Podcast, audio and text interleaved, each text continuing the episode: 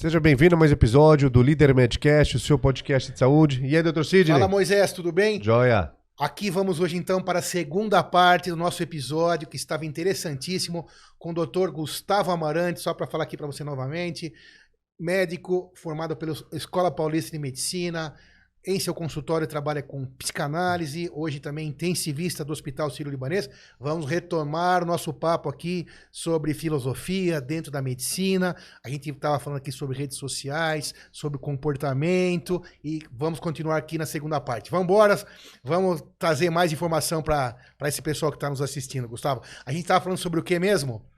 A gente estava falando um pouco sobre rede social e o cuidado que tem que ter com ela.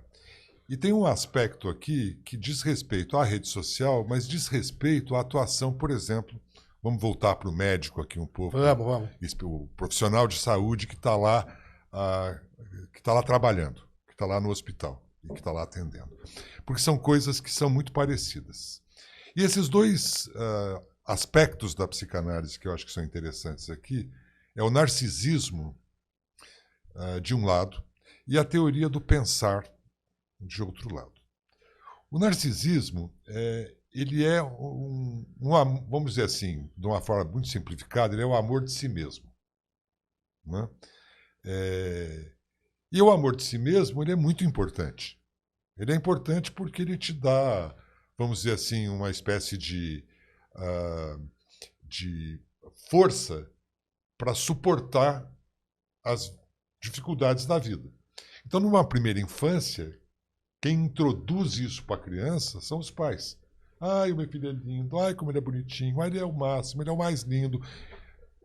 A criancinha que acabou de nascer, ela já está diplomada com louvor em Harvard, já virou CEO da empresa mais importante do mundo. Estrela das redes sociais. Esse foi o primeiro grito que ela deu na maternidade. Então, essa narcisização ela é muito importante no sentido de dar esse, essa musculatura, vamos dizer assim, psíquica para essa criança, para ao longo da vida ela suportar as dificuldades. O narcisismo passa a ser um problema quando, em algum momento, esse sujeito ah, ah, prioriza de um tal modo a si próprio, o amor de si mesmo, em relação ao amor do outro. É, é, é, é muito raso a forma como eu estou falando, mas eu acho que isso explica bem. E, de outro lado, a gente tem a teoria do pensar. Ah, eu não vou falar da teoria do pensar inteira, porque ela é muito comprida, mas eu vou falar de uma parte que interessa. A parte que interessa é que esse autor, o Dr. Wilfried Bion, ele, ah, ele diz, ele afirma, que o motor do pensamento é a frustração. E que é porque você se frustra e tolera a frustração que você é capaz de pensar. Então, se você tiver uma maravilhosa capacidade de tolerar a frustração, à medida que as frustrações vão aparecendo, você olha para elas e segue a vida. Se você tiver uma capacidade intermediária de tolerância à frustração, você pode escolher uh, uh, construir vias alternativas para contornar a frustração e você aprende com a experiência. E se você for intolerante à frustração, se não tiver capacidade de tolerar a frustração, você vai sempre escolher a via do, do escape. Você vai escapar dela. Você vai fugir dela. Você não vai enfrentar a frustração. Não vai encarar. Não vai encarar. Bom, o que isso tem a ver com a rede social e com a prática do serviço de saúde? A formação do médico, classicamente, ela é uma formação é, que diz coisas do tipo: é, parabéns, meu jovem, você acaba de ingressar no curso mais difícil de entrar que exige as notas mais altas, que ao longo de seis anos exige dedicação exclusiva. E para contar uma historinha sobre o, o diretor da Yale University, há muitos anos atrás, ele fazia questão de fazer a palestra de abertura para os estudantes de medicina. E ele dizia para os estudantes: aqui vocês estão para se tornar os médicos mais importantes do mundo. Cara, é um peso gigantesco que você enfia na pessoa. É um, é um gerador de um, um narcisismo brutal. O cara acha que ele é a última bolachinha do pacote. E ele esquece que antes de ser É. médico, ele é o ser humano, né? Isso. Acho que esse é o ponto pra É, mim. bom, mas ele esquece também que a última bolacha do pacote está toda amarrotada, quebrada, Não, isso esmigalhada. É, é bom lembrar desse pedaço. né? Sem dúvida.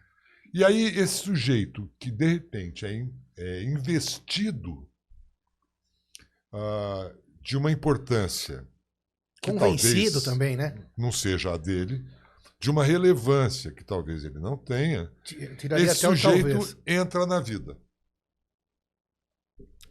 Bom, a, a tolerância à frustração.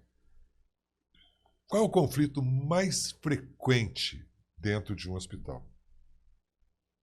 O conflito mais frequente é assim: eu quero fazer A e o doutor Fulano de Tal quer fazer B. E por que, que gera um conflito?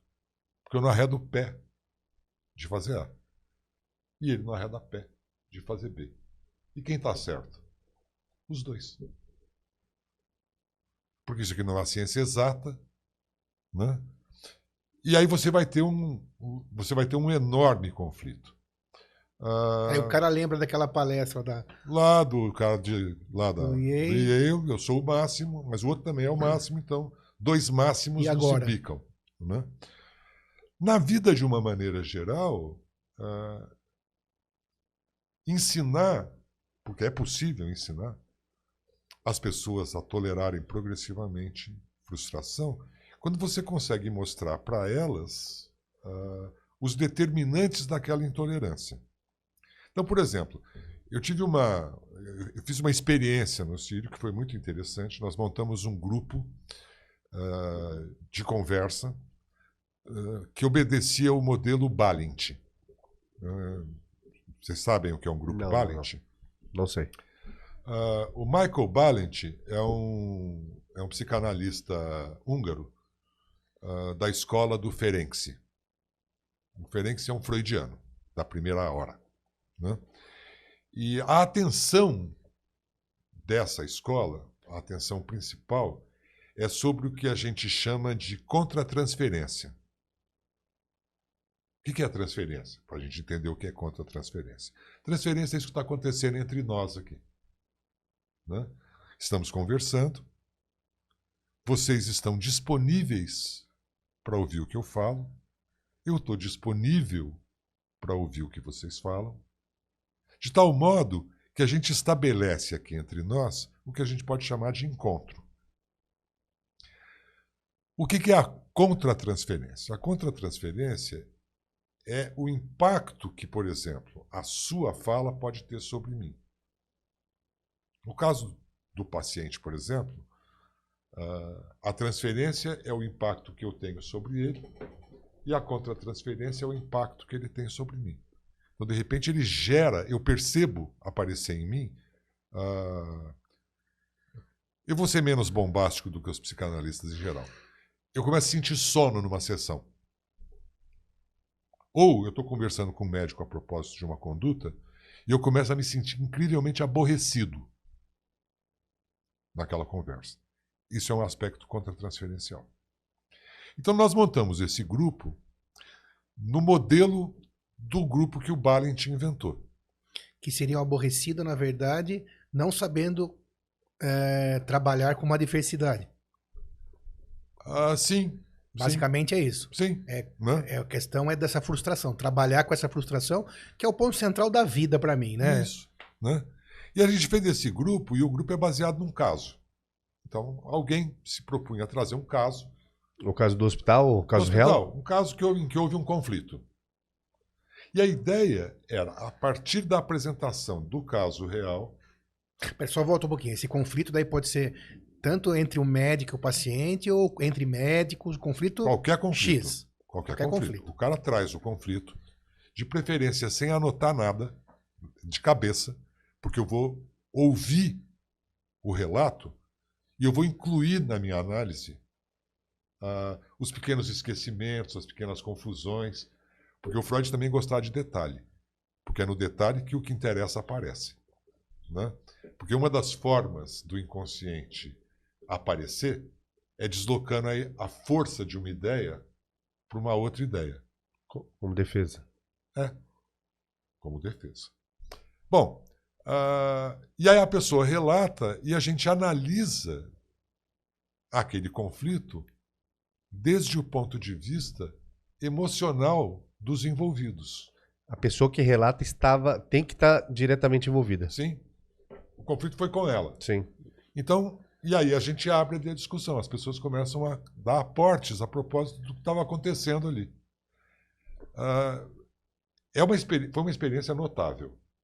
Absolutamente notável. Porque pratica também a habilidade do, das pessoas que estão envolvidas de criar esse outro olhar e sair um pouco da doença. Então, mas essa é a parte maravilhosa desse, desse, desse encontro, dessa experiência. É, porque ela vence, por exemplo, ela venceu um certo preconceito. O preconceito que, por exemplo, que ai, psicanálise, filosofia, isso é só para pessoas muito ilustradas. Oh, não. Tá no dia a dia. Não, não é só para pessoas super ilustradas. Muito pelo contrário. É, esse mesmo filósofo que eu citei sobre política, o Jacques Rancière, ele escreveu um livro que talvez seja o livro mais famoso dele na América do Sul. É um livro chamado O Mestre Ignorante. Né? E o Mestre Ignorante diz o seguinte: diz que todos nós, a não ser que a gente tenha um, uma lesão estrutural, uma patologia, cérebro, né? Uma doença que, que desmanchou a, as capacidades uh, cognitivas e associativas da mente, todos nós somos capazes. É só uma questão de você ajustar a linguagem. Né? É, a minha filha, por exemplo, ela brinca muito comigo. Ela fala assim: pai, você escreve muito difícil. Né? E eu devo reconhecer que de vez em quando eu faço isso mesmo. Né? Então, se você ajustar a linguagem para o seu interlocutor, é, isso não significa que você vai tornar o conceito raso. Só significa que você vai tornar o conceito compreensível. Tem um professor de humanidades lá da Harvard, uh, ele dizia o seguinte para os seus alunos de pós-graduação. O cara chegava e falava assim, professor, está aqui a tese.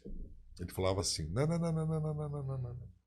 Pega a tese, leva para sua avó ler. Se ela entender, você traz de volta para mim. Se ela não entender, pode escrever de novo, porque está uma porcaria. Porque não tem nenhum sentido você falar tão difícil que ninguém entende. Qual é o sentido? Não é? é... Seria mais ou menos como conversar com um louco. Né? Eu acho que o conceito de loucura também é um conceito muito complicado de, é, de abordar. Né? Eu tenho uma visão meio Foucaultiana sobre a loucura. Né? A loucura é uma linguagem que você não entende. Olha a angústia que causa estar diante de um louco. Porque você não sabe o que ele está falando. É mais ou menos a mesma coisa. Eu Dá pego uma mesma, pessoa né? que tem um vocabulário mais simples e eu começo a falar, sei lá, um monte de coisa dificílima. Ela vai olhar e falar assim: o cara é louco. O cara é louco. Né? É isso. Essa é a nossa ideia aqui na realidade, né? é. né? Trazer para o cidadão que está ali do outro lado é, trazer uma informação de maneira acessível. Né? E mesmo hoje sendo um, um, tema não diretamente ligado à saúde, né, Moisés? É, ligado à saúde, mas não ligado à doença, né? Isso, desculpa, eu falei bobagem. Não é ligado à saúde, não é ligado à doença, né? Mas é ligado à saúde. A gente tem que trazer de uma forma que o cidadão consiga é, entender. Voltando um pouquinho nessa questão aí da diversidade, né, professor Gustavo? É, isso para mim é um ponto crucial. Que você tem aquela palavra hoje até bastante usada que eu confesso, gosto bastante, que é resiliência, né? Que resiliência na realidade é aquela história do, é, por exemplo, de um bambuzal que com a ventania vai para um lado, com a outra ventania vai para o outro lado, mas sempre consegue retornar à sua situação de estabilidade, situação é, é, de altivez. Então, acho que o grande segredo da vida é você, para que você tenha sucesso, tenha êxito e consiga tocar a vida com tranquilidade, e sucesso, óbvio, êxito é muito é, relativo, né? Cada pessoa vai ter o seu e tá tudo certo, mas é você conseguir trabalhar com as diversidades, com os problemas. Porque trabalhar com sucesso é muito fácil, né? Quando você tá tudo bem, quando não tem nenhuma doença, ou tá bem no trabalho, bem com a família. O problema são as adversidades que acontecem o tempo todo. E as pessoas acho que acabam esperando, não, não esperando que isso aconteça.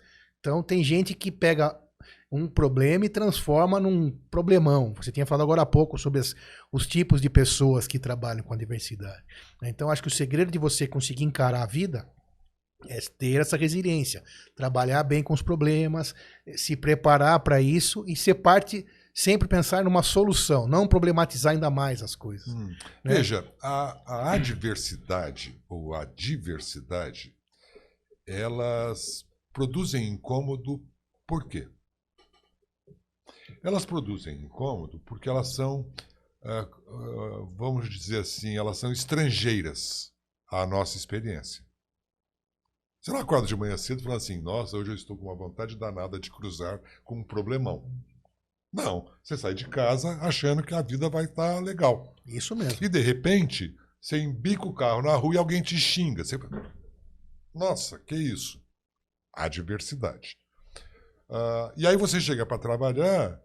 Uh, eu falei da minha filha que tem a experiência lá com as pessoas trans, etc. e tal. Como e é que ela chama mesmo? Minha filha chama-se Isabela. Isabela. Isabela em breve aqui também para bater papo com a gente. E aí você se defronta com uma pessoa trans. Isso não faz parte do seu cotidiano. Saiu da rotina. É estrangeiro. Diante do estrangeiro, do estranho, a primeira reação ela é sempre a mesma. E é uma reação de, de afastamento. De fuga ah, não diria de fuga, mas é uma espécie de. É uma rejeição. Medo. Meio que nas duas. É. E isso tem uma base psicológica. Mas isso está falando sempre do desconhecido? Só para gente. Sim. Sempre do desconhecido. Do desconhecido, do surpreendente, do, novo, do, do novo. susto, do novo, do diferente. Perfeito. Né? É, e a base psicológica disso ela vem da, dos estudos de uma outra freudiana, né?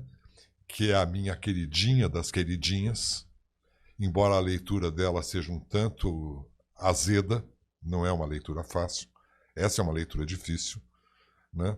que é a senhora Melanie Klein. A senhora Melanie Klein ela desenvolveu o que ela chamou de teoria das posições. E a teoria das posições fala sobre a posição esquizoparanoide e a posição depressiva. Lembrando, a psicanálise gosta de títulos bombásticos. Essas posições elas não são uh, temporalmente sequenciais. Elas incidem sobre a criança a mais ou menos ao mesmo tempo. Então vamos começar da posição esquizoparanoide. Mas isso são patologias ou são. Não, não, não, não. Isso é ah. é fase do desenvolvimento. É como a fase civilizatória. Peraí, a, tem uma fase esquizoparanoide? É... Isso. Não a sabia. criança passa por uma fase psicótica, passa por uma fase neurótica isso faz parte do desenvolvimento. Qual idade, mais ou menos? Ah, até os cinco anos, mais ou menos. né? Bom, o que, que é a posição esquizoparanoide? Temos lá um bebezinho dentro da barriga da sua mãe. Vamos considerar um uma, uma situação bem boa. Né? É um filho desejado, está tudo bem, a gravidez está indo bem. Saúde boa. Tá saúde boa. Esse bebê, ele está num ambiente controlado, onde a luz é filtrada, o som é filtrado, ele é alimentado pela via do cordão 24 horas por dia. Então a gente pode dizer que todas as necessidades dele estão sendo atendidas em tempo real o tempo todo. E tá? 100%, né? Plenamente. Plenamente. Bom, um belo dia, esse bebê está lá e ele é trazido ao mundo. Ou porque ele é expulso e ele sente a expulsão, ou porque ele é retirado. Abre e arranca a criança de lá. E aí ele tem uma recepção maravilhosa aqui no mundo exterior, né? Ele toma um tapa no traseiro, ele toma um catéter dentro da boca. Frio. Uh, o ambiente está frio, tem uma baita luz em cima barulho. dele. tem gente pegando, pega pela perninha, pega pelo bracinho. Acabou a comida. No, do momento para o outro, o mundo em que ele existia sumiu. E agora eu tenho um outro mundo, muito mais diverso, uh, em que ele não conhece nada. Zero. Alguns autores acham que esse bebê tem um, uma pré-concepção do seio da mãe. Uma pré-concepção uh, de mais algumas outras coisas. Mas, em tese, ele está sendo apresentado a absolutamente tudo. E alguns teóricos dizem que a criança, no primeiro ano de vida, aprende mais coisa do que todo o resto da vida dela somado. Porque você aprende a lidar com o mundo externo e com o mundo interno. E o hardware está 100% vazio, né? Como o estrangeiro é sempre algo meio. Essa criança, ela foi jogada num universo estrangeiro. E esse universo estrangeiro, então, ele é sentido como ameaçador. Embora a criança não tenha o conceito de ameaçador ainda. Mas é sentido como ameaçador porque produz tensão. E para a criança lidar com a angústia dessa, desse universo novo, ela cinde a mente. A mente. O que é cindir? Cindir é cortar no meio. Eu corto a mente no meio e, de um lado, eu deposito as coisas que são consideradas ameaçadoras e que me desamparam e que me ameaçam, ameaçam a minha existência. E do outro lado, eu coloco as coisas que me protegem disso. Prazer e desprazer. Mas eu coloco de uma forma idealizada. Muito idealizada. Porque, como o desamparo aqui é de aniquilamento, do lado de cá, eu preciso ter alguma coisa quase que da ordem de Deus para dar conta disso aqui. É, vamos dizer que nesse lugarzinho parece estar a origem das religiões. O desamparo extremo precisa de um ser supremo para dar conta dele. Bom, mas ao mesmo tempo que a posição esquizoparanoide incide, a posição depressiva também incide. E ela chama posição depressiva porque ela vai tirar a força do idealizado e ela lados. vai tirar a força do ameaçador. Porque a experiência é repetida de, bom, a criança nasceu, passa umas horas, aquela fonte inesgotável de alimento sumiu, né? A criança começa a sentir uma tensão. Ela não sabe que é fome ainda. É só uma tensão difusa. E a tensão cresce, e a tensão cresce. Aí alguma enfermeira fala: opa, tá na hora de mamar. Aí bota lá na mãe. Nossa! Aí o Lacan também tem uma frase maravilhosa. Ah, não, não é o Lacan, é o Laplanche. A criança deseja leite, alimento, que é o que está faltando, e a mãe oferece o peito. Né? É, essa é a incidência da humanidade sobre a criança. Essa é a primeira forma de erotização da criança. Bom, enfim, a criança vai para o peito da mãe, mama, atenção. Ela volta para o bercinho, atenção sobe de novo. Então eu tenho, eu tenho um seio malvadão que some, e eu tenho um seio maravilhoso, espetacular, que me alimenta. E de repente a criança começa a perceber que esse e esse são o mesmo.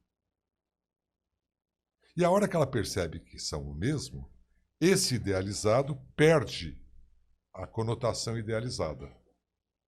Mas, em compensação, esse ameaçador deixa de ser tão ameaçador assim. Bom, uh, o que, que isso tem a ver com o que estávamos dizendo? é que essa, esse, essa fase do desenvolvimento da criança, ela não desaparece quando você vira adulto. Ela deixa uma espécie de rastro que você carrega com você a vida toda. E esse pêndulo Esquizoparanoide depressivo, esquizoparanoide depressivo, também é o motor do pensamento. Porque uma frustra e a outra acolhe, uma frustra e a outra acolhe. Uma divide, a outra entrega, integra. Uma divide, a outra integra. Quer ver a, a posição esquizoparanoide em nós, adultos? Isso que eu ia perguntar. Isso permanece durante a vida? E chega na fase depois- adulta? Opa! Responda depois sobre também como isso chega na questão do trabalhar com a diversidade. Com a diversidade. Claro, sim. Por favor. Ah, vamos pegar um exemplo bem cotidiano. Todo mundo guia aqui? Tá bom. Você está no seu carro na rua. Tranquilinho, domingão, tá um céu bonito, você está indo almoçar com a família. Você toma uma fechada daquelas que por um tris não vira um acidente danado. E você se pega por um alguns segundos pensando: eu vou matar esse blá blá blá blá blá blá, caveirinha, faquinha, bombinha, etc e tal. Isso é posição esquizoparanoide. Esse sujeito me ameaçou de uma tal forma que eu preciso de uma reação proporcional. Vamos para o cuidado com a diversidade. Como a diversidade ela me ela se apresenta como um estrangeiro, num primeiro momento ela é sempre ameaçadora. Imagina que toca a campanha da sua casa. É, eu já vou pedir desculpas porque eu vou usar um estereótipo aqui daqueles, mas é, enfim, é só um estereótipo. Claro, é, é uma caricatura. É, toca lá a, a campanha da sua casa, você abre a porta e tem um sujeito com roupas esquisitas, turbante, túnicas, com cinturões de couro, metralhadora, fuzil, facão na cintura. A primeira reação é, é essa. Porque aquilo é estrangeiro. Porque aquilo é súbito, porque aquilo é inesperado, porque aquilo é inaudito. Mesmo que não tivesse arma, eu acho. Mesmo Né? que não tivesse. Mesmo que fosse. Né? Três só- horas da manhã só alguém. É, um, E tur- aí- um turbante na cabeça às três da manhã E já. aí, depois daquele momento que você fez assim, uma voz fala assim pra você, e a voz parece vir de lá, do, do- do esquisito. Oi, tio, estamos voltando da festa fantasia.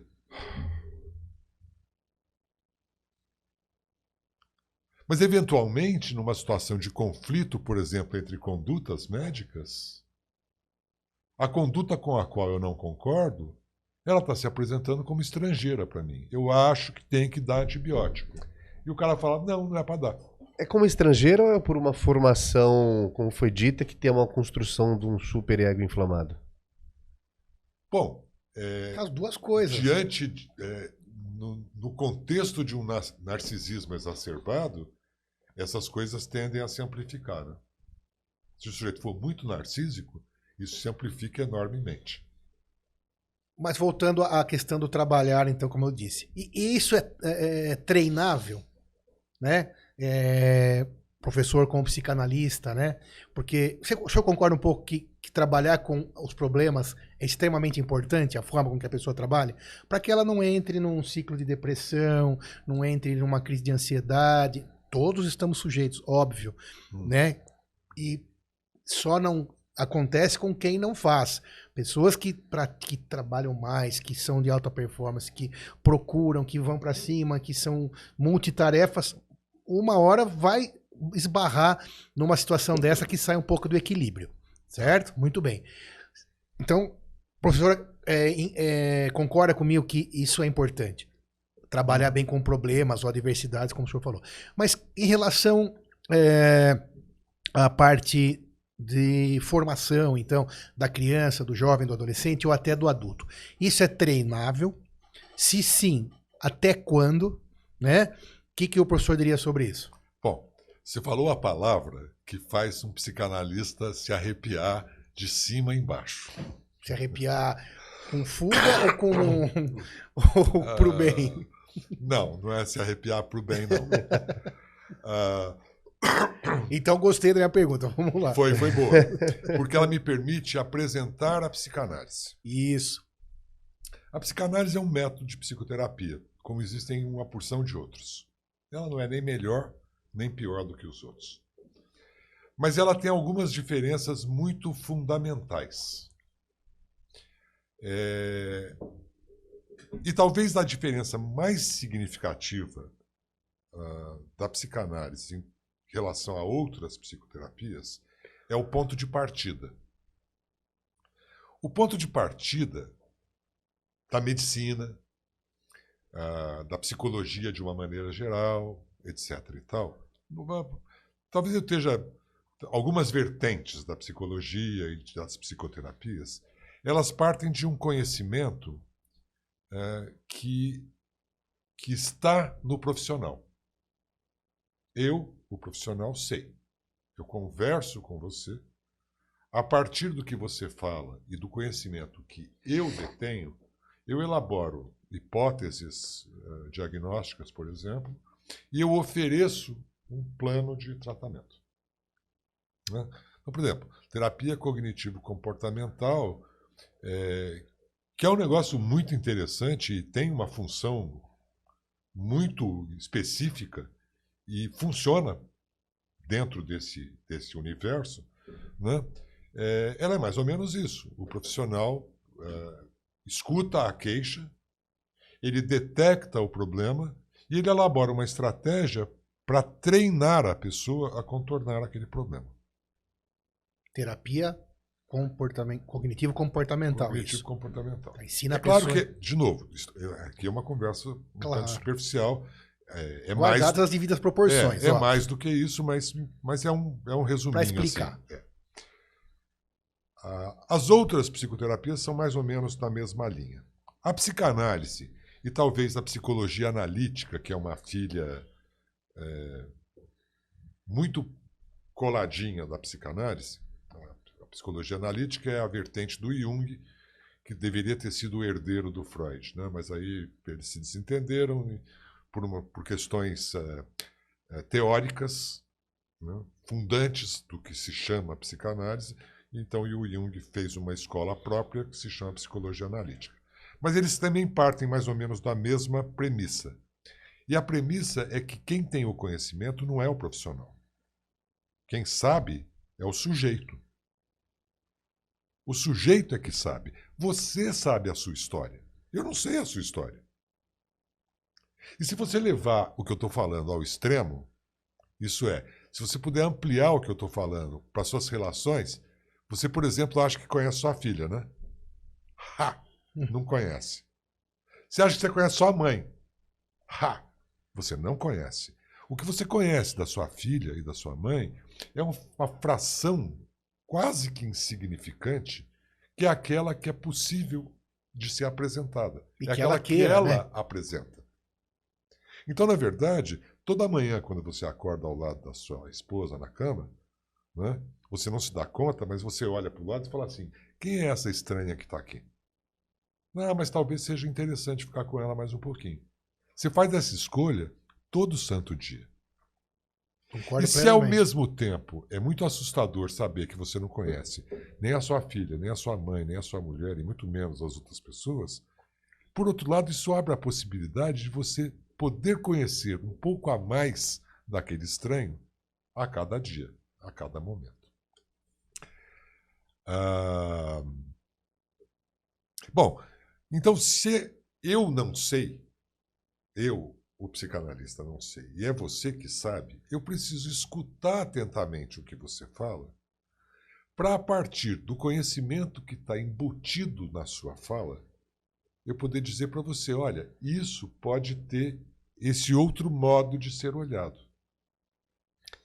E para quem nunca fez terapia, que pode ser o seu caso que está aí do outro lado, a pessoa pode, pode acreditar. Mas eu sei, eu me conheço, eu sou fulano de tal, faço isso e isso há tanto tempo, sou mais falar. ou menos assim e tal.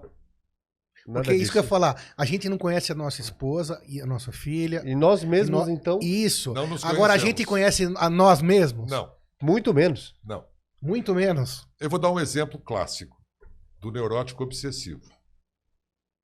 O neurótico obsessivo vem te procurar porque ele não aguenta mais lavar a mão 45 vezes antes de cada refeição. Porque não há sabonete que aguente e, e, na verdade, ele não só lava a mão. Ele lava a mão E aquele sabonete praticamente novinho vai para o lixo, porque ele está contaminado. E ele lava. Então ele gasta três refeições, 40 são 120 sabonetes por dia lavando a mão. E ele sabe que aquilo não tem nenhum sentido, que aquilo é, que aquilo é ridículo, que aquilo não tem cabimento. Mas ele não consegue não fazer. E todas as vezes que ele tenta não fazer, a angústia é tamanha que ele volta a que fazer. ele volta a fazer. Então ele chega para você e fala assim: Pois é, eu vim aqui porque eu lavo a mão 40 vezes por dia, jogo 40 sabonetes por refeição no lixo, etc e tal. Eu sei que é, um, é uma idiotice, mas eu, não, eu não, simplesmente não consigo não fazer. E eu não sei por que, que eu faço. Ele não se conhece. Isso é um caso extremo para facilitar o nosso entendimento, né? Esse E- não é tão extremo assim, não. Não, não, não, não, não, não, não, Eu não, também não, não, concordo. não, De não. limpeza, extremo? Não Você tem nada de extremo. Ah, 40 sabonetes por refeição. 40 talvez tenha sido um número É, mais sim. exagerado. ah, Mas 3, Mas- imagina 3. Não, mas às vezes o número é enorme mesmo. 40 tá bom. Eu Não, exagerei mas no mesmo número. assim, Mas que sejam três. Dá 10 seja um Mas- sabonete por dia. Mas É, você tem por refeição. outros. Você tem outros rituais obrigatórios. E veja, se a gente pensar sobre a própria vida, pode ter certeza que você tem o seu ritual, você tem o seu ritual, também tem o meu ritual. Claro. Por que a gente não é neurótico obsessivo? Será? Porque se eventualmente. Não, a gente tem restos. Será? mas, mas a gente não está. inclua fora A dessa. gente não está adoecido disso. Mas os restos Todos estão temos, lá, é, todos rituais. temos. É, quando você olha para os rituais, os rituais eles cumprem uma espécie de papel. Um papel que apazigua alguma angústia. Sensacional. né? Mas se o ritual ele se torna impositivo de uma tal forma que você não pode viver sem ele, aí você adoeceu. Esse conceito ele também tem sido um tanto questionado, o de que a doença é um excesso. né? Se a gente lembrar, a doença vem de patos. Patos em grego é paixão. E paixão significa excesso. Então, os excessos produziriam um adoecimento. Isso é um tanto questionável hoje em dia, etc. e tal, mas de qualquer modo, é, para a psicanálise, os excessos ainda são relevantes. né? Então, aquilo que é desmedido. né? Ah, por exemplo, ah, estávamos numa discussão recentemente a propósito desse negócio de tatuagens. E aí alguém falou: ah, mas às vezes tatu- o número de tatuagens é excessivo. E aí? Quanto que é excessivo? Pra quem, né? Aonde também, Pra- né? É, Para ele, excessivo é uma. Exatamente. ele acha que não tem que ter nenhuma. Para ele ali, excessivo é 5. Para ela lá, excessivo é 40. Para ele lá, excessivo é quando não tem mais nenhuma área do corpo passível de tatuar. Então, a definição de excessivo fica meio borrada. Mas aí eu começo a olhar, por exemplo, é, tanto faz se é uma, se é cinco, se é 40 ou se é o corpo inteiro, se a minha vida passar a orbitar em torno deste tema, de tal modo que os outros temas da minha vida ficam afastados, e isso me causa sofrimento, isso aqui é excessivo. Tanto faz se é uma, quatro. Então, vamos pegar um exemplo da modernidade. O excessivo pode ser uma mídia social, pode ser um trabalho, pode ser uma, uma pessoa de relacionamento. As pessoas têm enlouquecidos com academias. Eu ia falar isso agora. Pode ser até exercício. Isso. O sujeito, ele passa o tempo todo vivendo em torno da academia. Não lá, ao, ao vivo. Mas quando ele não está lá, ele está pensando em estar lá. Quando ele está saindo de lá, ele está pensando em voltar para lá. Quando ele está lá, ele pensa em ficar mais tempo lá. E, e até então não é saudável pensar assim, fazer assim, porque é academia, mas não. Isso não, não é saudável. Porque isso está consumindo ah, o interesse dele por outras coisas. Se, essa- se esse consumo não produzir sofrimento, de novo, fica muito difícil de dizer que é excessivo. Mas se esse consumo produzir sofrimento, é porque ele está excessivo. Então é uma forma interessante de ver excesso. Eu acho que a autora que falou muito bem sobre isso, eu posso estar enganado agora, mas eu acho que é uma mulher chamada Sylvia Bleichmann. Né? Eu acho que foi ela que, que olhou para isso sob essa ótica.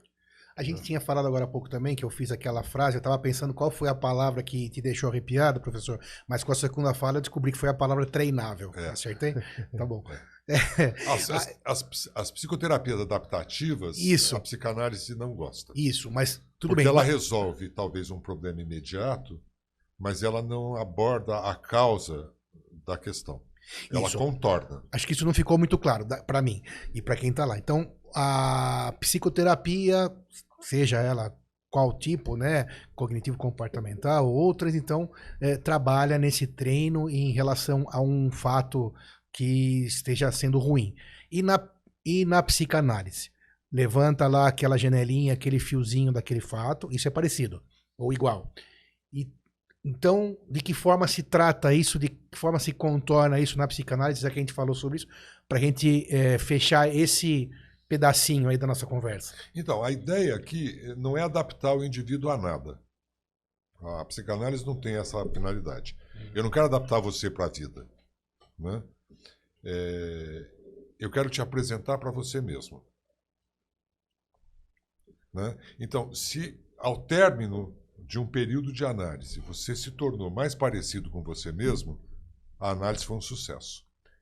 Mas o que, que significa ser parecido Perfeito, com eu ia você perguntar mesmo? isso também. Exatamente.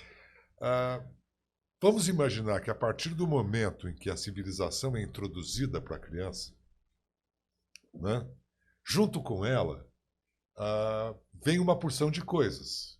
Então, eu começo a fazer escolhas para agradar meu pai. Eu faço escolhas para agradar meu professor. Eu faço escolhas para agradar meu chefe. Eu me comporto de tal modo para agradar minha mulher. Eu me comporto de outro modo para agradar os meus amigos. Eu me comporto de outro modo para agradar a sociedade de uma maneira geral. E vamos dizer que cada uma dessas atitudes seja uma roupa. E eu vou vestindo essas roupas. E eu vou vestindo essas roupas. E num dado momento eu me olho no espelho e não me reconheço. Ou até cansa de tanta Porque roupa eu tô desse vestir. tamanho, eu, não- eu- eu simplesmente não me reconheço. Nem cabe mais roupa. né? Então a gente vai tirar esse monte de roupa para o sujeito poder se ver de novo, para saber quem ele é outra vez. Ah, isso não significa ah, que depois de uma análise o sujeito está autorizado a sair por aí falando o que dá na telha. Não, a gente vive em sociedade, a gente precisa viver eh, de uma maneira que inclua o outro e não que exclua o outro. Mas incluir o outro, é sempre bom lembrar, é, significa incluir o outro dentro da gente mesmo. Sem se excluir. É isso. Você não tem que se excluir. Mas também, voltando a essa fala sua, professor, é, isso tudo com comedimento faz parte do- de, uma, de uma interdependência, vamos dizer assim, é, relacional interessante, né? Não significa também, como o senhor- o professor falou, que vai tirar todas essas, blu- essas roupas de agradar esse ou esse ou aquele e vai sair xingando todo mundo, né? Claro que não. Pelo contrário, é conseguir fazer isso sem se machucar. Mas é que é possível você ser você mesmo. O que é incrível é que, por alguma razão, ao longo desse tempo em que as pessoas vão se vestindo para, para, para, para, para, para, elas, de alguma forma, perdem a confiança em si próprias. Né? Ou até se, se E aí, de esquecem. repente, você está se relacionando com alguém que simplesmente não existe. Você está você tá, você tá se relacionando com alguém que é a, uma, uma fantasia de alguém. Né? É, então, psicanálise, por exemplo, é muito comum que os indivíduos, no princípio da análise, muitas vezes eles se tornam mais arredios. Né? O sofrimento, muitas vezes, ele até se intensifica num primeiro momento para depois abrandar. né? Porque ele vai entender aquele, É. aquela confissão e vai, vai perceber aquela confissão que ele fez que está nele. O interessante da psicanálise é que. ah, ah, primeiro, porque existe uma opção de mitos a propósito da psicanálise. né? Então, um dos mitos é que o analista não fala. Só ouve. Bom, Se o cara não fala, então para que falar com o analista? Fala com o poste da esquina da sua casa, que dá na mesma. É claro que o psicanalista fala. Mas a ideia do silêncio do analista, ela cumpre duas funções. Uma, que eu tenho que estar silencioso para escutar o que o cara está falando. E a outra é que eu preciso estar silencioso para perceber o que está por trás do discurso manifesto que está ali. Né? Ah, e aí sim eu vou intervir. Nesse momento eu vou intervir. Uh, um outro aspecto muito interessante, que é de um, de um pós-freudiano, que é o Dr. Bill, ele diz que a sessão de análise ela tem que se dar uh, sem memória e sem desejo. E isso é muito interessante porque isso introduz um outro conceito que vale para a vida como um todo, não só para a psicanálise. Mas sem memória e sem desejo para o profissional ou para o paciente? É, eu não entendi também. Uh, sem memória e sem desejo para o profissional. Porque ele pode desejar que. Eu não posso ficar na sessão pensando no que ele disse a semana passada ou no mês passado. Porque se eu ficar pensando no que ele falou a semana passada, eu vou parar de escutar o que ele está falando agora. Porque tem evolução, né? É. Ah, se eu desejar, se eu estiver ali ouvindo o sujeito falar, desejando enormemente que ele melhore, que ele fique bem, que ele... eu também vou parar de escutar porque eu vou estar saturado pelos meus próprios pensamentos. Impondo, né? Ou de passado, memória, ou de futuro, desejo. Eu deixo de escutar o cara. Pensa numa conversa para resolver um problema da sua vida. Qualquer problema. Olha lá, teve uma desavença familiar lá. Então, então sentamos para uma DR. Por que, que as DRs dão errado? De maneira geral. A DR dá errado porque ela começa trazendo uma tonelada de passado. E depois ela oferece outra tonelada de futuro. Mas ela não fala nada daquele momento ali. Que é o mais importante. Que é o mais importante, que é o que você está nele. Né? Ah, tem um livro da Hannah Arendt, que eu não vou lembrar o nome dele agora aqui, e que ela diz que os humanos sofrem de dois tipos de angústia. Isso vale para o médico. Os médicos apanham muito disso também. Mas vale para todo mundo. E ela diz que a gente sofre com as angústias do passado e com as angústias do futuro. E que as angústias do passado, elas ocorrem porque o passado não é passível de ser modificado. O que aconteceu, aconteceu. É... Mas a gente tem a tendência de olhar para trás com os olhos de agora. E aí eu falo, nossa, Sim. olha a burrice que eu fiz. Não, não foi burrice. Aquilo era o que era possível naquele momento. Eu estou olhando agora porque eu sei tudo o que aconteceu de lá para cá. Aí fica fácil. De... É que nem o médico do dia seguinte. É. Nossa, o cara não fez o diagnóstico. Não, ele não fez. Ele não fez porque o cara tinha acabado de chegar, né? Claro. Agora ele já foi examinado, Tem já fez um biópsia, exame, etc, biópsia. Até... Aí qualquer tonto faz, né? Isso aí. Bom.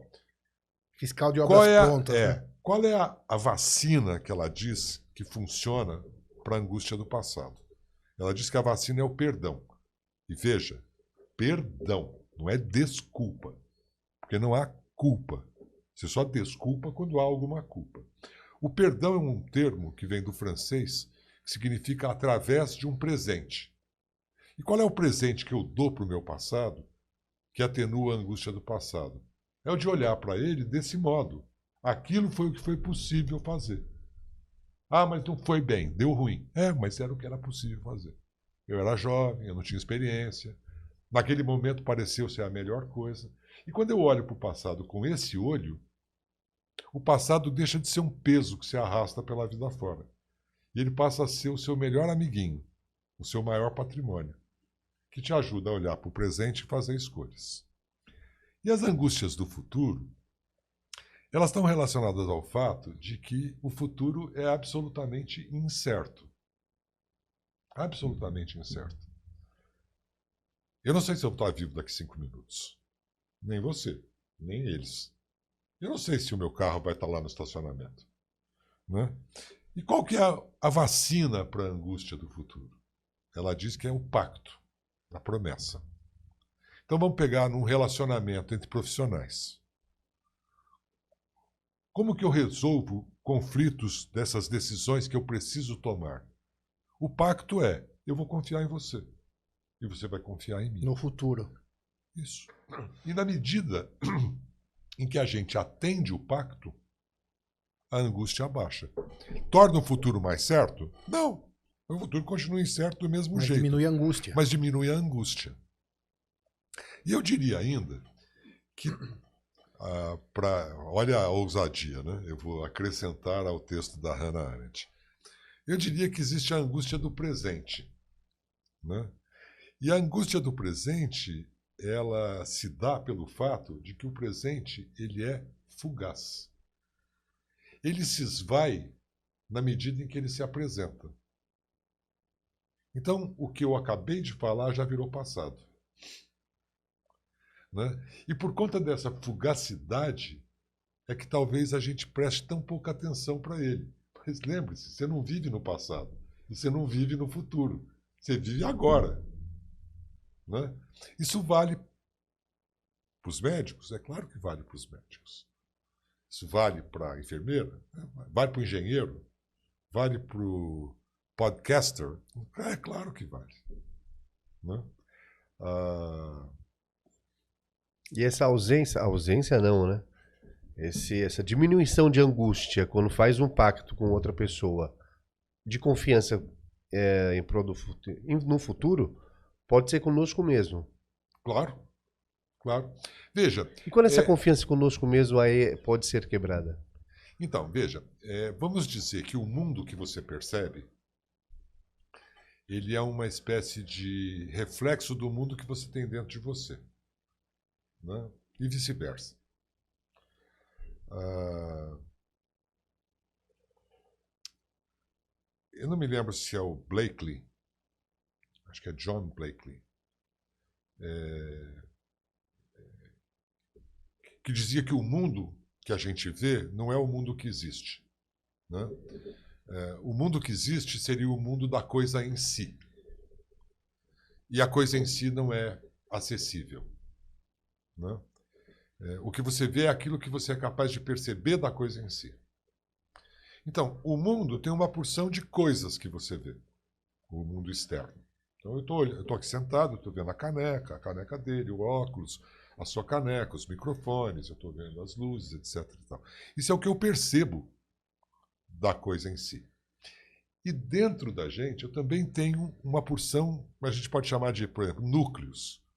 Eu tenho núcleos neuróticos, eu tenho núcleos psicóticos, eu tenho núcleos perversos, eu tenho núcleos melancólicos, eu tenho núcleos alegrinhos, eu tenho eh, núcleos. ah, eu ia falar de felicidade, mas aí eu lembrei do Luc Ferry, que detesta o conceito de felicidade. Vamos deixar só os alegrinhos mesmo. E eu lanço mão, ou de alguma forma esses núcleos eh, se tornam mais atuantes, a depender do que eu vejo no mundo externo. Então é como se eu tivesse uma população do lado de fora que conversa com uma população do lado de dentro. E conforme aquilo que está aqui fora, coisas serão acionadas aqui dentro. né? Ah, então é possível que você perca a confiança em si mesmo. É, é possível. É possível porque, por exemplo, você não foi narcisizado o suficiente. É possível porque você percebeu. Né, é- Essa é uma outra coisa interessante. As pessoas acham, ah, talvez por causa do conceito inicial de trauma lá que o Freud tinha, para usar uma, uma quase uma piada dos analistas, né? A culpa é da mãe. Coitada da mãe, a mãe só toma bordoada. Então, mas a culpa é da mãe, é, não é exatamente que a culpa é daquela mulher que pariu uma criança. Quando a gente fala que a culpa é da mãe, de alguma forma a gente está dizendo que a culpa é de uma função materna que se exerceu de uma maneira mais insuficiente do que seria Adequado. ah, adequado. Lembrando que a função materna não é uma exclusividade da mãe. Ela talvez seja predominante na mãe por causa da arquitetura da nossa sociedade. Mas um pai pode exercer função eh, materna. Médicos exercem função materna a dar com pau com os seus pacientes. Né? Ah, e, portanto, ah, a ideia de que um, o trauma é um fato real, concreto que aconteceu, ela não é necessariamente verdadeira. O tal trauma pode ter sido a percepção uh, de um fato. Então, por exemplo, uma criança pequena que está inserida num, numa casa onde os pais brigam muito. Né? É, numa teoria rasa de trauma, nossa, aquela violência toda resvalou na criança e a criança está traumatizada com aquilo. Bom, essa é uma forma de ver. Uma outra forma de ver é a criança testemunhando aquilo ali e na percepção dela, aquilo é por causa dela. E isso está recalcado lá nos confins da alma. Mas ela leva essa culpa pela vida fora e ela começa a repetir os gestos que ela usou para se aliviar da culpa ao longo da vida. E aí ela chega na análise com uma queixa tipo. Uh, uh, eu sou muito controlador. Esse é o gesto que ela usa para. Né? Se... Eu sou muito controlador, eu tenho que resolver tudo, eu tenho que ser o, o super pai que faz tudo, que passa por cima de todo mundo e que bota a coisa para andar. É, uma, é, é, um exemplo passível, possível. Né? Então, uh, se eu estou culpado,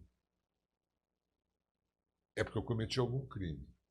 Se eu cometo crimes, eu não sou confiável. De novo, é, é, é uma forma muito rasa, é, não dá para aprofundar. Né? É, e a psicanálise é muito complicada também porque ela lida com um outro conceito que é o conceito de singularidade. Nós, humanos, somos muito repetitivos, mas a gente é repeti repetitivo diferente, cada um de nós. A gente faz as mesmas coisas levemente diferentes. Por quê? Porque a mesma coisa que você faz e que eu faço, você faz em cima da sua experiência, que é única. E eu faço em cima da minha experiência, que é única. E é por isso que os seres humanos são tão maravilhosos, porque eles são todos únicos. Então não tem uma receita de bolo para tratar de seres humanos. Mas não tem uma certa repetição pela, pelos motivos da busca de uma análise quando chega no, no consultório? Sim, mas os caminhos são muito diferentes. E os, o, as origens são diferentes. Ah, ah, eu vou te dar um exemplo pessoal, tá? Interessante. Eu fazia supervisão com um analista muito querido é, e era na casa dele. A casa dele já era um lugar, era um evento. A mulher dele é uma arquiteta, a casa toda era muito bonita. E numa das paredes da sala dele, ele tinha uma réplica de um quadro uh, do Jackson Pollock. Jackson Pollock é aquele cara dos espirros. É, tem, uma sequência, acho que são 50 ou 60 quadros daquela, daquela linha. E ele tinha um na casa dele que ele comprou no MoMA, em Nova York. E ele pôs lá na casa dele. E eu. Ele, ele foi fazer um café para mim lá, sei lá, eu. E, eu pensei perambular pela sala dele e me, dei de, me defrontei com esse quadro. E o quadro me pegou, o quadro me capturou. E eu não consegui entender por que, que aquele quadro estava me deixando tão incomodado e tão. Parecia que o quadro queria me falar uma coisa e eu não estava entendendo o que o quadro queria me falar. E, e foi até uma, uma, uma supervisão ruim, porque eu estava capturado pelo quadro, eu não estava conseguindo prestar atenção no que ele estava falando. Bom, aí eu, eu saio da casa dele para voltar para minha casa. E eu entrei no, no carro e foi ele fechar a porta, eu fui acometido de um insight. E eu entendi por que, que o quadro tinha me incomodado tanto. Uns anos antes eu tinha levado os meus filhos para conhecer o Cabo Canaveral. Não recomendo, é um programa horrível. É um monte de foguete enferrujado. É, é ruim. Mas o programa estava tão ruim que a gente falou assim: a gente precisa achar alguma coisa interessante para fazer aqui. E tinha uma espécie de planetário lá. E a gente foi nesse planetário e o planetário expunha imagens do Hubble. Né? O, esse novo web não, não, existia ainda. E a gente foi lá para ver, pô, quem sabe salva o programa, né? porque esse programa foi uma porcaria. E eram umas poltrononas, a poltrona reclinava, você ficava olhando para aquela abóbada, e aí começa a projetar as imagens dos confins do universo. Bom, o que isso tem a ver com o Jackson Pollock? Bom, o que eu percebi olhando para o quadro do Jackson Pollock é que ele tinha pintado os confins do universo. Mas como ele poderia ter pintado os confins do universo se o Hubble não existia quando ele pintou aqueles quadros? E o incômodo que eu estava tendo era a percepção de que o universo que nos circunda é o mesmo que nos habita. Caramba, já estava lá dentro dele. É. E ele nem sabia, ele sabia, é, ele sabia, mas não sabia a proporção. É. O Hubble, para quem não sabe, é o telescópio, o Hubble que enxerga o universo que é um, que é um telescópio fraquinho perto do novo. Né? Atual, né? né? Mas para nossa época é, era um As incrível. imagens do Webb são, eu vi poucas, mas elas são é, Deslumbrante é, é, é muito, pouco. é muito pouco. Mas esse conflito é pesado, né? Quando você começa a ver um cidadão que nunca imaginou ver uma imagem dessa pintar a própria imagem, né? É. Na sua frente. É. Então, e você se incomodou com aquilo, aquilo te, te agarrou de uma forma que é. na hora você não percebeu. Mas, mas a experiência e a sua caminhada te facilitou ter um insight rápido? Possibilita isso? possibilita. É, embora uh, existam. Uh, tá bom, eu vou contar outra história pessoal. Quando eu fui buscar análise, essa última análise sobre. que eu sou psicanalista, mas eu preciso me submeter. Preciso não, né? É, é, me submeter faz parte da, faz parte do trabalho. E, e, talvez seja a coisa mais importante para um analista é ele próprio ser analisado. E quanto mais analisado ele for, é, maior vai ser a capacidade dele de ouvir pessoas. E cuidar de pessoas. E cuidar de pessoas. Bom, e aí eu vou buscar análise com esse analista, com quem eu estou há 11 anos. É... E aí eu falei para ele que eu estava lá, porque não sei o quê, porque isso. É, até, na verdade é mais de 11 anos. Porque isso, porque aquilo. E ele falou assim, depois de um tempo, quase uma hora, ele falou: tá bom. É, você volta aqui tal dia, para uma segunda entrevista. Porque eu preciso saber se a sua demanda justifica a análise ou não. Porque se sua demanda for essa que você está me dizendo, talvez não justifique você fazer a análise. Então eu falei, tá bom. Eu fui para casa.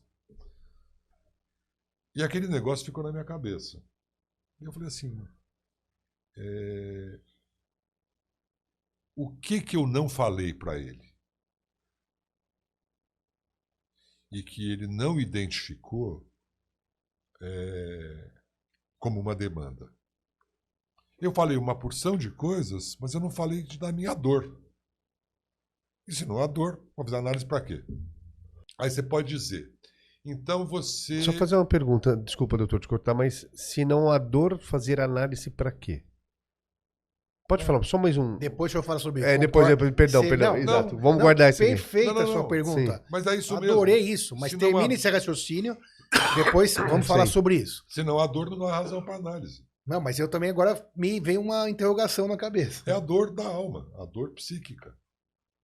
A dor daquilo que quer vir à luz do dia e não consegue. E que só consegue através do sintoma. O sintoma é lembrar aquilo que, entre aspas, foi esquecido. Aquilo que foi recalcado. O sintoma Mas, da, que traz a dor. qual, a dor psíquica, qualquer sintoma. Se não lembrar, Então, o sintoma do obsessivo é uma lembrança daquilo que produziu a obsessão. O, o que produziu o adoecimento. É a, é a dor que foi recalcada e que aparece dessa forma. Na neurose de angústia, a angústia exacerbada, ela é a lembrança daquilo que, que foi esquecido, que foi apagado. Que, na verdade, não está apagado, está lá se manifestando de outro jeito. É, então, se não há dor, não há razão de análise. Ah. Bom, mas aí eu pensei muito sobre isso e você pode perguntar para mim assim, bom, então você já tinha uma certa disposição para pensar a propósito de si mesmo. Sim, eu já tinha uma dis- predisposição para pensar a propósito de mim mesmo. Eu li Freud pela primeira vez, eu tinha entre 13 e 14 anos. né?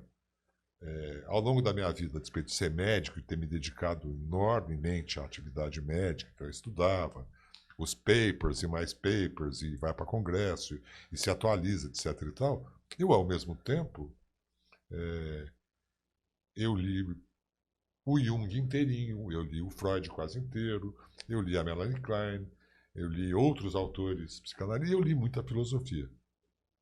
né? Então, talvez eu tenha. ah, talvez eu tenha, talvez, não, tenho- não posso afirmar isso, mas talvez eu tenha uma tolerância maior à frustração. Ainda assim, eu percebi em mim por que ele me apontou o dedo no- na cara e falou: Olha, querido, não vou perder meu tempo batendo papo, porque nós não estamos aqui para bater papo. Né? E a partir disso, eu comecei a pensar sobre essa dor. E quando eu voltei para a segunda entrevista, eu falei para ele assim: Eu acho que eu vim aqui por causa de tal coisa. Aí ele olhou para mim e falou assim: Ah, bom, a entrevista terminou, pode ir embora. Semana que vem começamos o nosso trabalho. Agora temos uma demanda para análise. Né?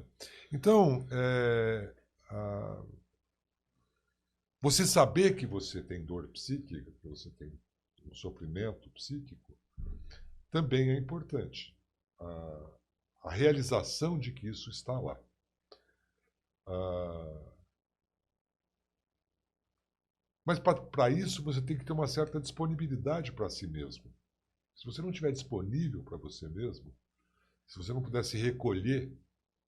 ah, essa poetisa que eu falei, a Sofia Breiner, ela, ela diz que, eh, que ela não inventa poemas, ela não cria poemas, que ela se recolhe ao silêncio e os poemas se apresentam prontos para ela. E que depois, eventualmente, ela faz uma correção aqui, outra ali. É, eu acho essa imagem maravilhosa porque eu acho que isso está disponível para você mesmo. Então, quando você se recolhe silenciosamente e pensa sobre o seu dia a dia, sobre o que te incomodou, né, você eventualmente se defronta com uma situação em que algo aparentemente inofensivo causou um, um drama. e é É a história do, lá na medicina. Vamos voltar para a medicina. Né? Vamos, vamos. É lá, a história da medicina. Eu chego pro cara e falo assim: ah, seu doente está assim, está assado, acho que precisa dar antibiótico. O caralho fala assim: não, não quero que dê. Nossa, eu acato, porque ele é o dono do doente, ele é o médico titular, etc e tal, e eu vou para casa corroído. Você concorda que não foi um quebra-pau, que não foi uma discussão, que não foi uma desavença. Eu só fui contrariadinho. E eu vou para casa destruído. P da vida. Né? Se eu não me detiver para pensar sobre isso, eu não vou perceber que isso aconteceu. Mas se eu perceber, eu vou falar, pô, tem alguma coisa aqui que não está boa. Porque um evento absolutamente corriqueiro me largou desse jeito. Então não é o evento que é tão corriqueiro que produziu esse incômodo desse tamanho. Tem algo atrás. Mas pode ter um incômodo, mas se ele for passageiro também não, é, não precisa colocar uma lupa em cima do evento.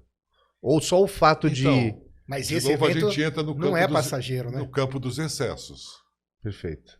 É uma questão de intensidade. É algo que te deixa transtornado. E aí você fala, mas Por quê? Por que, que eu estou transtornado por uma bobagem dessa? Eu escuto isso toda hora no meu consultório. A pessoa olha para mim e fala assim: Eu sei que é uma bobagem. Eu sei, eu estou vendo que é uma. Eu não sei por que, que isso me deixa desse jeito. Eu falei: É, para isso que estamos aqui. E voltando àquela situação, a gente vai aqui mais ou menos já para a última parte, para a gente poder fechar aquele assunto que a gente começou lá na cabeça do programa, sobre aquela questão do acolhimento do profissional do conflito. Né? Depois de utilizadas essas ferramentas, né, é, não sei se eu podia chamar de psicanalíticas ou a filosofia envolvida, hoje na prática. Isso começou na pandemia, o senhor estava falando, né, professor? É. Se aprofundou mais na pandemia, porque até a pandemia trouxe mais conflitos, sobretudo na área de saúde, estresse. Nos grandes hospitais, um estresse extremo, né? Uhum. Até pela própria quantidade de trabalho, pelo desfecho ruim de muitas coisas. Mas aí, essa situação desse projeto, posso chamar de projeto, é, na prática esses conflitos, o senhor acompanhou alguma coisa depois? Continua tendo esse projeto? Qual é, qual foi a, a, a, o efeito positivo causado nesses profissionais? E também outra coisa, envolve também profissionais não só médicos, né? Sim, não Envolve todos os profissionais, enfermagem, é. técnicos, laboratório, farm... todos os ah, profissionais dentro da saúde. Ah, vamos dizer que todas as classes de profissionais, mas era uma, era uma experiência que foi restrita, né? foi para os médicos, foram os médicos residentes ao longo da pandemia. É, e para outros profissionais, foi uma experiência uh, dentro de uma unidade do hospital. É uma experiência similar. É. é e tanto uma quanto a outra foram experiências muito positivas.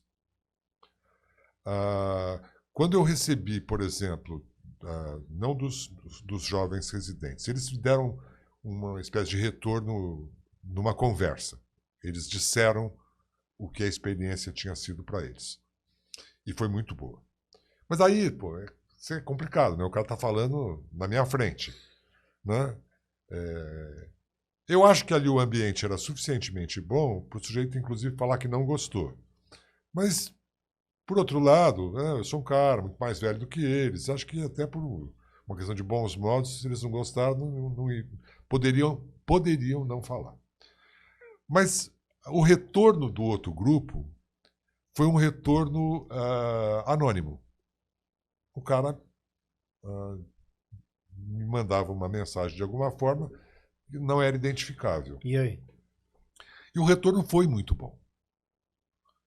Uh, as palavras que alguns usaram é assim: a experiência foi transformadora. A experiência mudou a minha vida. Não é a minha vida no hospital. A experiência mudou a minha claro. vida. Como eu, como eu lido com a minha família, como eu lido com os meus filhos, como eu lido com a minha mulher. Porque, veja, não há nenhuma diferença entre você olhar para o aspecto emocional do, do seu aborrecimento no trabalho, de você olhar para o custo emocional do seu aborrecimento em casa. É a mesma coisa. Claro. Tá certo? Então, se o cara leva aquilo que a gente fez ali e não é um treino. Eu, eu não é, pensei isso. É, Mentira, pensei sim. É, se ele leva aquilo para casa, aquele, a, aquele novo conhecimento, é, se ele leva para as outras relações dele, é, a vida dele de fato muda. Mas eu entendi bem o negócio do treino, professor. É. Que na verdade não é treinar o trabalho com a situação, né? É fazer uma mudança intrínseca, né? É. No seu próprio ser. E as duas coisas, às vezes, podem ser necessárias. É. Elas podem caminhar juntas. Tem um aspecto. Vai, eu vou te dar um mole aqui. Opa, vamos lá. Tem um aspecto de treino, sim. É, qual seria? É, seria a experiência repetida. É, ela, por ela se tornar familiar, ela, ela ganha a, a vantagem de não ser mais estrangeira, de não ser mais então, na verdade, é, quando você olha, por exemplo, sei lá, o grupo ou os grupos, foi interessantíssimo observar a mudança que as pessoas foram apresentando ao longo do tempo. No primeiro encontro, as pessoas meio reticentes, meio não sei o que lá. Aí você vai vai mostrando como é que a coisa vai funcionar, vai conversando, vai acolhendo o que o sujeito fala. O sujeito começa a se autorizar a falar porque ele sente que vai ter acolhimento mesmo. Aí no outro encontro, o outro encontro é quase que uma explosão exponencial em relação Confiança, ao né? É.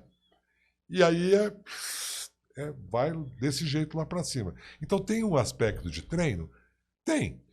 Tem. A experiência boa, repetida, ela, ela maximiza a experiência a cada vez. E a gente falou então sobre o ganho né, desse profissional é, de maneira pessoal, levando aqui para a vida dele fora do, do trabalho, isso é sensacional. Mas para a gente entrar um pouquinho mais é, no propósito nosso aqui do podcast, o paciente, né, claro que ganha, mas nas palavras do professor Gustavo, que, que o paciente, né, que é o, o final das contas, acaba sendo dentro da nossa profissão o foco da situação. Quando você está lá quando, como paciente também com seu psicanalista, você é o paciente, às vezes eu sou o paciente, o Gustavo e nossos familiares, etc. O paciente, o que ele pode receber em troca, né, em relação a todo esse nosso assunto? O uso da psicanálise, as relações interpessoais, a redução do conflito entre profissionais que o atendem.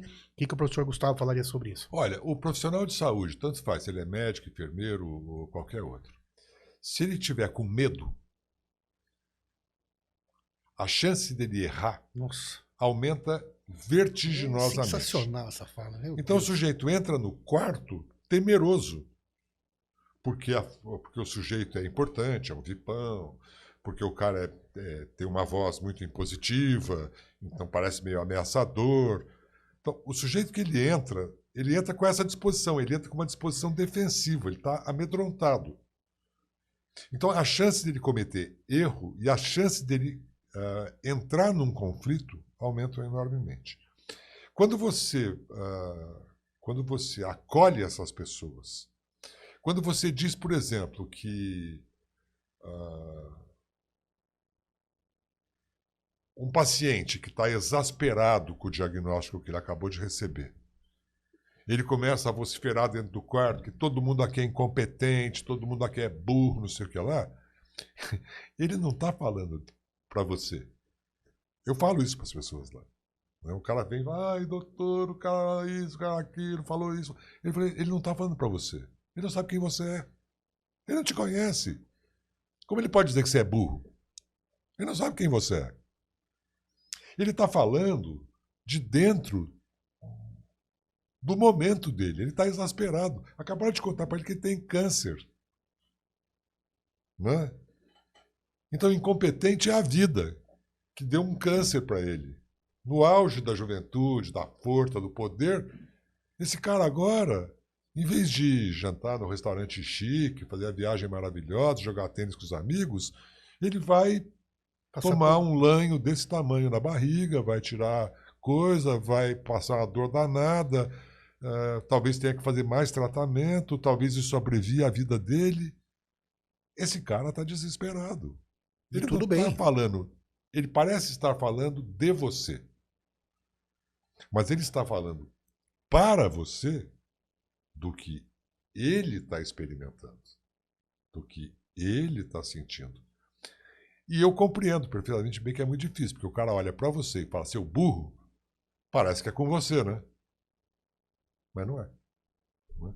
Então, essas abordagens, ah, elas, elas, para usar um termo que a gente usou aqui, que eu acho que é bem apropriado agora, elas instrumentalizam esses profissionais a lidar com essas coisas.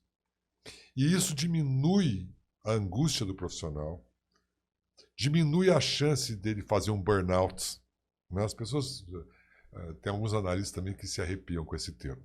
Mas burnout foi um termo inventado por um psicanalista, chamado Freudenberger. né? Foi ele que inventou esse termo.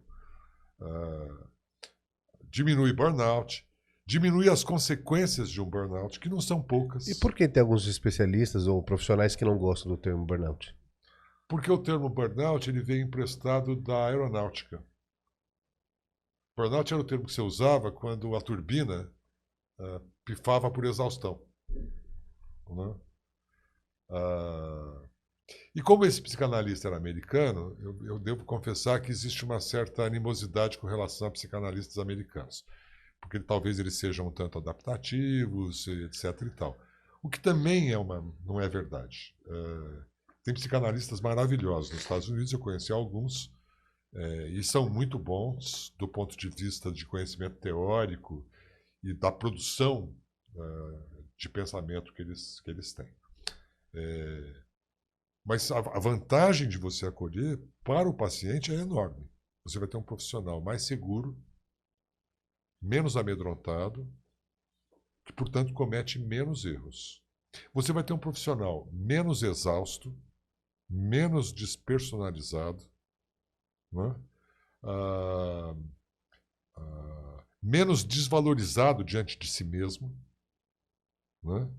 É, então, esse cara ele vai exercer o saber dele com uma tranquilidade que seguramente evita erro que seguramente evita equívoco, que seguramente evita um monte de conflitos. Ou até comunicação de dois profissionais. Claro. Para em prol do paciente. Sim. Um quando fala de um antibiótico, uma medicação, uma conduta. Porque o conflito se dá entre as múltiplas partes, sim. não é? Não, não, tem um privilégio sim, do conflito. Né? O conflito se dá entre enfermeiros, entre fisioterapeuta, médico e enfermeira, é, enfermeiro e paciente, paciente e médico, e por aí vai. Embora eu devo reconhecer, porque seria desonesto da minha parte não reconhecer, que o médico é um ser privilegiado neste universo da saúde.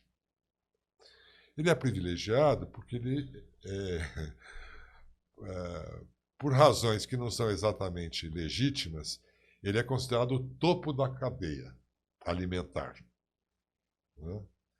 Ah, e eu discordo dessa ideia.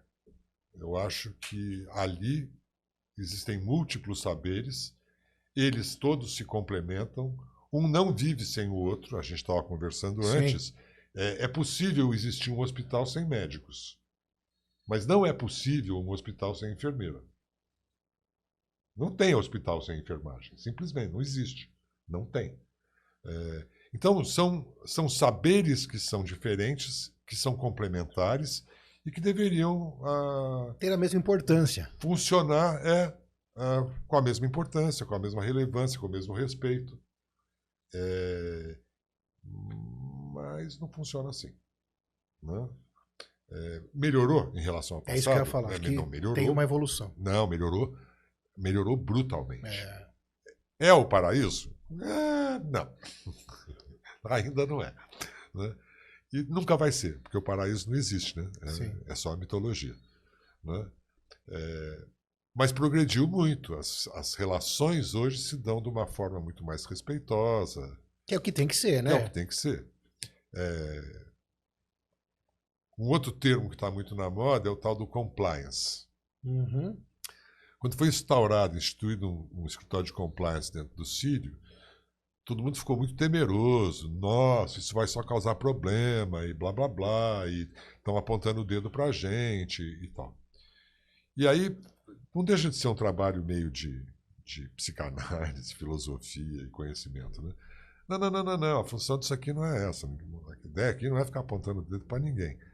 A ideia é tentar uh, resolver conflitos internamente, de tal modo que a solução seja boa para todas as partes. E o que a gente viu foi assim: ah, logo que se instaurou o escritório de compliance, apareceram um monte de queixas. E as pessoas ficaram apavoradas. E a gente falava assim: calma, que isso aqui é demanda reprimida. Fica frio que não vai ser assim o tempo todo. E não deu outra, fez assim e fez assim. E estabilizou novamente. E agora nós temos um, um volume de queixas que eu diria que sub uh, subavalia, de fato, o que deve acontecer. Uh, talvez tenham pessoas que não se queixam porque não querem se queixar, porque não, bom, por N motivos não apresentam a queixa. E as pessoas que se queixam, elas se queixam mais calcadas num fato concreto, comprovável. É, e isso educou as pessoas, todas. Educou aqueles que eventualmente poderiam cometer uma infração e educou aqueles que poderiam interpretar com uma certa flexibilidade. qualquer coisa como uma infração. Então a pessoa sabe que quando ela leva algo para lá, ela é responsável pelo que ela está falando. E se aquilo não for compatível com a realidade e com a verdade, ela vai ser, ela vai ser responsabilizada por aquilo também. Então é um aprendizado da comunidade. Eu acho que e todos também sabem que agora tem um canal, né? Tem uma Sim. um organismo, uma entidade que consegue é, é, controlar, entre aspas, né? Estabelecer melhor o direcionamento será conflitos, dado é. aos conflitos e tudo mais. Muito bem. E aí, Moisés, aprendeu Demais. bastante hoje? Muito. Que bom. Obrigado. Professor Gustavo, palavras finais. É, o que, que você pensa hoje daqui para frente? A gente falou que futuro não existe, né, entre aspas, né, para a gente tomar cuidado com essa angústia. Mas quando a gente fala assim em palavras finais, a gente sempre pensa em é, dizer qual é a nossa expectativa em relação ao uso de tudo isso, da filosofia dentro da medicina, da psicanálise, do é, benefício para o paciente, para o profissional. O que, que o professor deixaria de mensagem aí para gente? em relação a essa situação, ao nosso tema. Já agradecendo grandemente a tua presença. Eu vou fazer um paralelo entre o que se diz que o Lacan fez pela psicanálise e é o que eu vou sugerir como futuro para a medicina. É, o Lacan, a gente poderia dizer que são dois Lacans. O Lacan da primeira fase, em que ele faz o que ele chamou de retorno a Freud. O que era o retorno a Freud? era voltar a atender aquilo que era fundante e que dizia o que era a psicanálise. Consciente, libido, recalque, conflito, etc, etc. Isso é psicanálise. E os pós-freudianos tinham se desviado disso e o Lacan trouxe o Freud de novo central para a psicanálise. A medicina, ou o cuidado em saúde, uh, ele nem sempre foi o que ele é hoje. Né? É, tem um quadro lindo que eu acho que está no British Museum, acho que é lá, e que é um médico sentado à beira do leito de uma criança.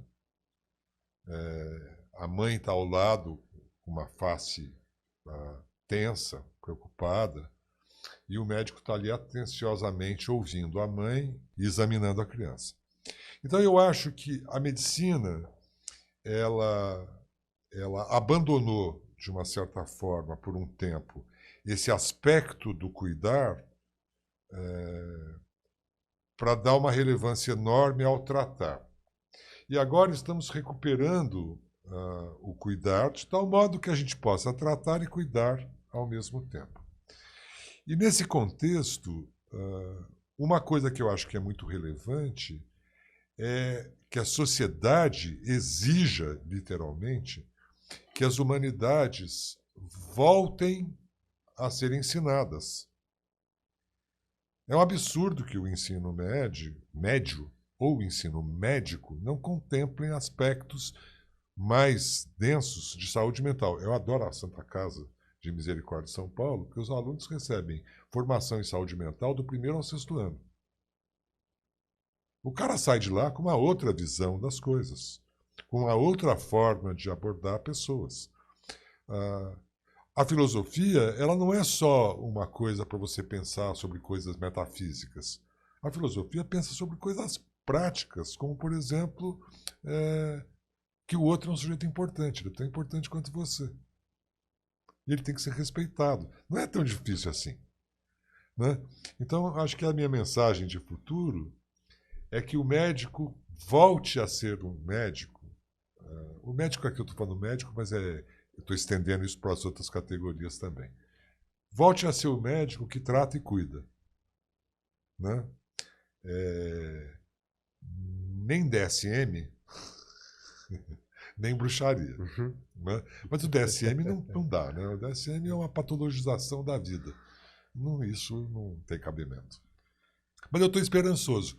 Eu olho para os jovens médicos com quem eu converso, para quem eu dou aula, uh, que vão ao meu consultório.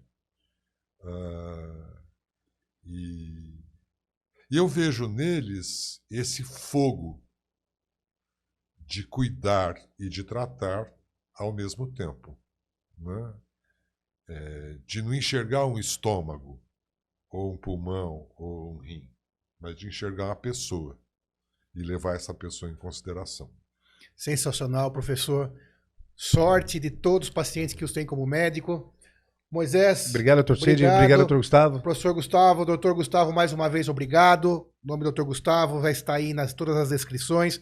Não se esqueça, então, nos acompanhe, se inscreva no canal, se inscreva nas redes sociais para que a gente possa continuar levando para você esse trabalho bonito. Valeu, até a próxima, muito obrigado. Obrigado.